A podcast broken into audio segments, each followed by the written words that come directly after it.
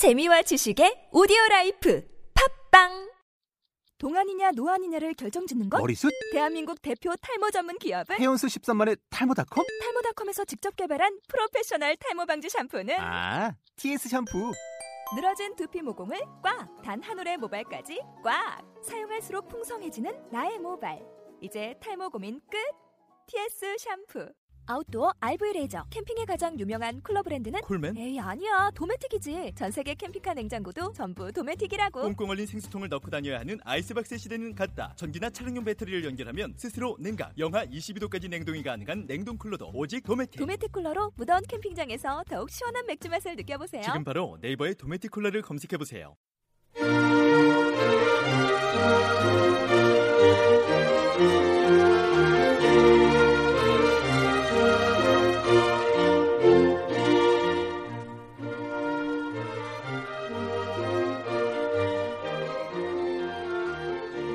안녕하세요. 2014년 9월 23일 화요일 Into the Life 두 번째 방송을 시작하도록 하겠습니다. 어, 날씨가 많이 쌀쌀해지고 있는데요. 음, 뭐 낮에는 많이 덥지만 밤에는 또 아침에는 쌀쌀해지기 때문에 감기에 조심하시고 어, 목을 좀 따뜻하게 하시고 따뜻한 물을 어, 많이 드시는 게 좋을 것 같습니다. 아, 지난주 첫 번째 방송을 시작했습니다. 어, 그래서 신앙생활이 무엇인지에 대해서 우리가 이야기를 좀 나눠봤습니다. 그렇습니다. 신앙생활은 어, 하나님이 주신 말씀을 통해서 우리가 생활의 지침을 받아 살아가는 것, 그것이 바로 신앙생활입니다. 그렇다면 여러분, 신앙생활의 목표는 무엇일까요? 여러분들이 신앙생활을 하는 골, 그 목적은 무엇입니까? 그것은 바로 예수님처럼 되는 것입니다. 예수님의 인격을 배우고 또 예수님의 인격을 어, 내 인생의 모델로 삼아서 살아가는 것. 그래서 그 예수님의 인격을 닮아가는 것. 그것이 신앙생활을 하는 우리의 목적이 될 수 있는 겁니다. 어, 예를 들어서요, 어린 아이들한테 존경하는 인물이 누구냐고 물어보면, 어, 천재적인 발명가 뭐 에디슨이다. 또는 뭐 요즘 한참 뜨고 있죠. 이수신 장군. 또는 정말 천재적인 과학자죠. 아인슈타인.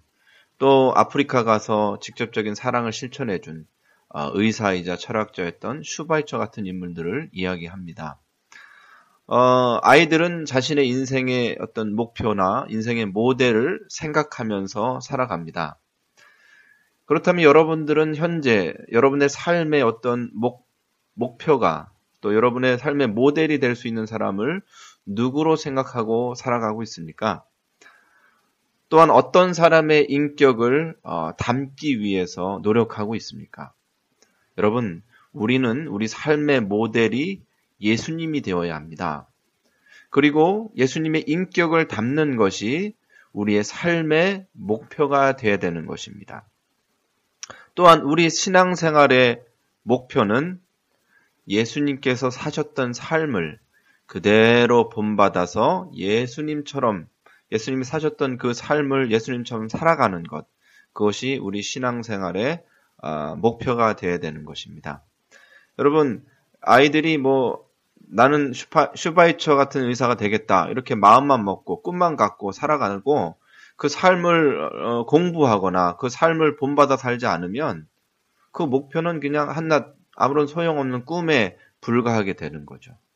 이것처럼 우리는 어, 우리가 예수님의 삶을 어, 그대로 본받아 살아가기 위해서는 예수님의 삶을 우리가 공부하고 예수님의 삶을 어, 그대로 본받아 실천하며 살아가기 위해서 노력해야 되는 부분들이 필요한 것이죠. 그런데 여기서 순서가 있어요. 순서는 뭐냐면 먼저 우리가 어, 예수님의 인격을 어, 배우고 닮는 것이 닮는 것이 먼저입니다. 어, 여러분 왜냐하면 어, 우리의 인격이 변화되면 우리의 삶이 변하기 때문이에요. 그래서 우리는 예수님의 인격을 먼저 어, 우리가 배우고 닮아야 되는 것입니다. 예수님의 인격을 배우고 닮게 되면 우리의 삶은 자연스럽게 예수님의 삶처럼 변화될 수가 있습니다. 그런데 거꾸로 예수님의 인격은 우리가 본받고 배우지 않으면서 그 생활만 율법적으로 배우려고 하면 그것은 순서가 거꾸로 됐기 때문에 올바른 어, 신앙생활의 어떤 목표가 될 수 없고 방향이 될 수 없는 것이죠. 어, 그렇습니다. 우리의 어, 인격이 어, 예수님을 닮아가고 변화되는 것 그것이 어, 우리 신앙생활의 목표가 되, 돼야 됩니다.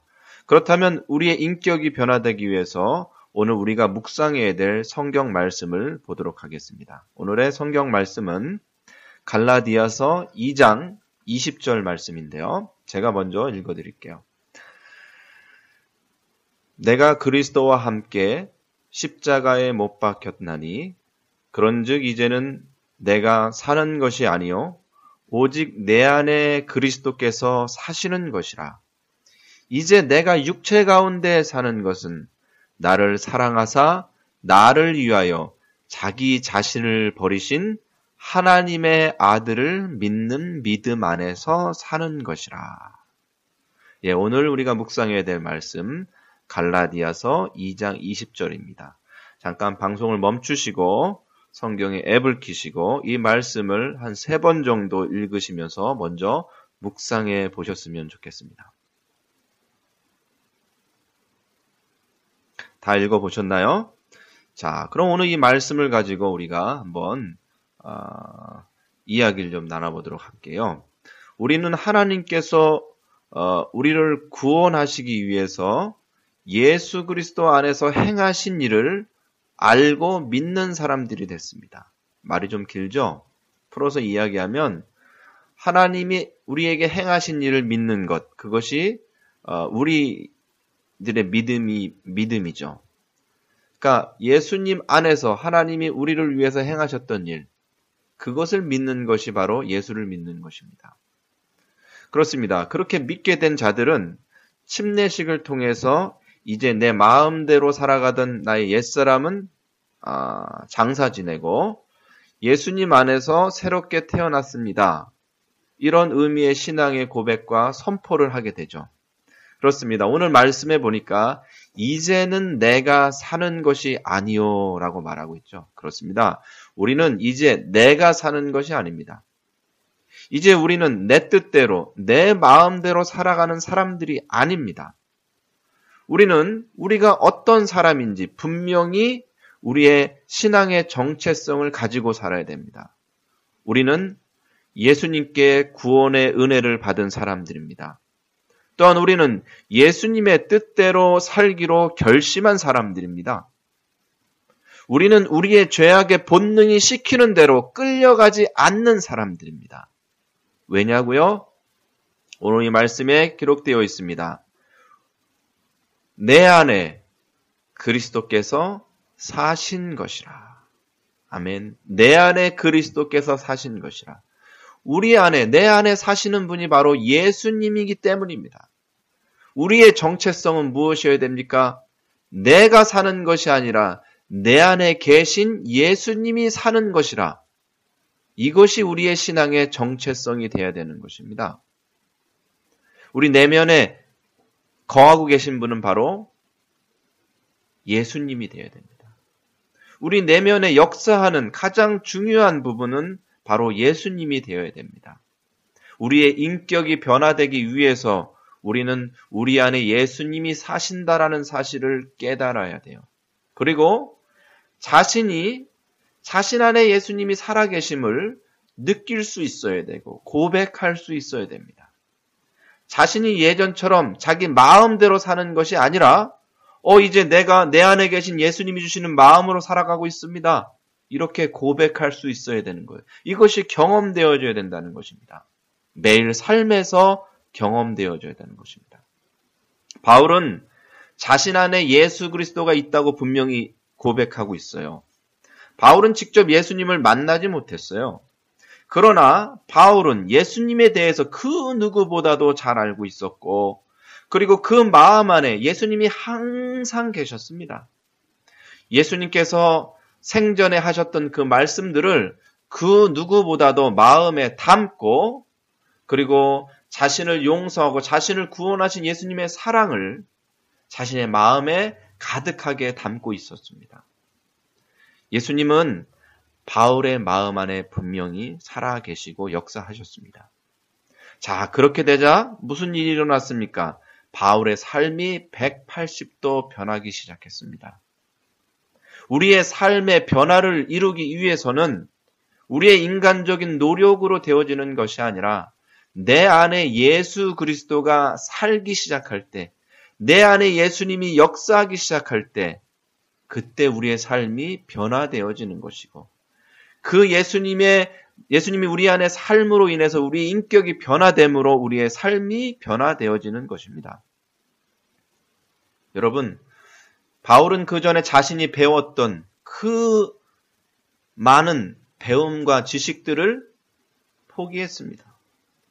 그리고 그 배움과 지식들이 예수 그리스도를 잘못 평가하게 했고 예수 그리스도를 오해하게 만들었다는 사실을 깨달았습니다. 그리고 그 전에 자신이 옳다고 믿었던 모든 기준이 잘못되었다라는 것을 깨닫게 되었습니다.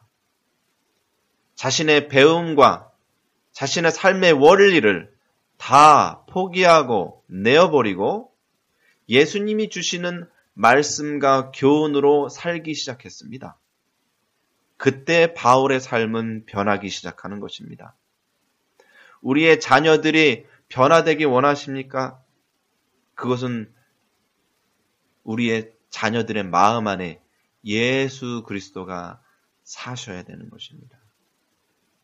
예수님의 주시는 마음과 예수님이 주시는 교훈을 통해서 그 음성에 따라 자신의 죄악된 마음을 내려놓고 자기의 마음을 내려놓고 순종하고 살아가기 시작할 때에 우리의 자녀의 삶이 변할 수가 있는 것입니다. 신앙생활은 바로 이거예요. 자기 자신이 자신, 자신의 생각과 판단이 잘못되었다라는 것을 깨닫고 예수님의 가르침을 받아들이고 예수님의 인격을 본받아 살아가는 것.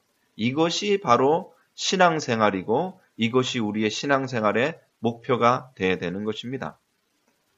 바울이 생각하는 신앙생활은 바로 이랬습니다.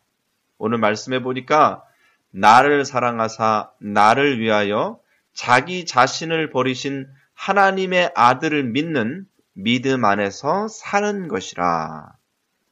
다시 한번 말씀드릴게요.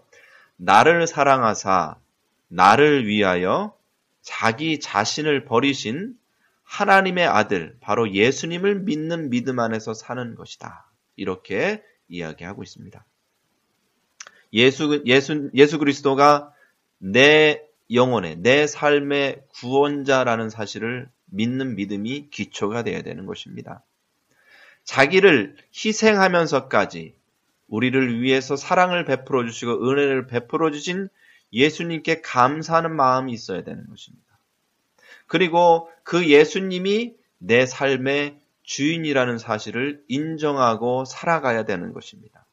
이제 내 인생은 나의 것이 아니라 예수님이 나를 구원하셨기 때문에 예수님 마음대로 예수님의 뜻대로 내 삶을 인도해 달라고 하는 믿음과 신앙이 있어야 되는 것입니다.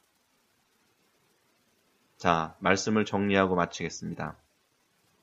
여러분 이 시간에 조용히 눈을 감고 꼭 기도해 보셨으면 좋겠습니다. 지금 시간이 안 되면 조용한 시간을 이따 가지시면서 꼭 묵상하고 이 말씀을 적용하는 시간을 가지셔야 됩니다. 질문은 이렇습니다. 나는 내 안에 계신 예수님을 느끼고 있는가? 그리고 내 안에 계신 예수님의 인도하심을 얼마나 내 삶 속에 경험하고 있는가? 또한 당신의 지금 삶의 목표가, 여러분의 삶의 목표가 예수님을 닮는 것입니까? 아니면 자녀의 성공이 당신의 여러분의 삶의 목표입니까? 생활의 안정이 여러분의 삶을 살아가는 여러분의 삶을 살아가는 목적입니까? 혹시 사업의 성공이 여러분의 삶의 목표는 아닙니까? 여러분 그 어떤 것보다 우리의 삶의 목표는 예수님을 닮는 것이 되어야 됩니다. 꼭 이 질문들을 가지고 여러분 묵상해 보시기 바랍니다. 여러분 안에 살아 역사하고 있는 생각과 마음이 예수님인지 아니면 다른 것인지. 그리고 바울처럼 여러분의 다른 목표와 목적들, 생각들 다 내려놓고 예수님을 여러분의 삶의 가장 우선순위에 놓으시기를 간절히 부탁드립니다. 감사합니다.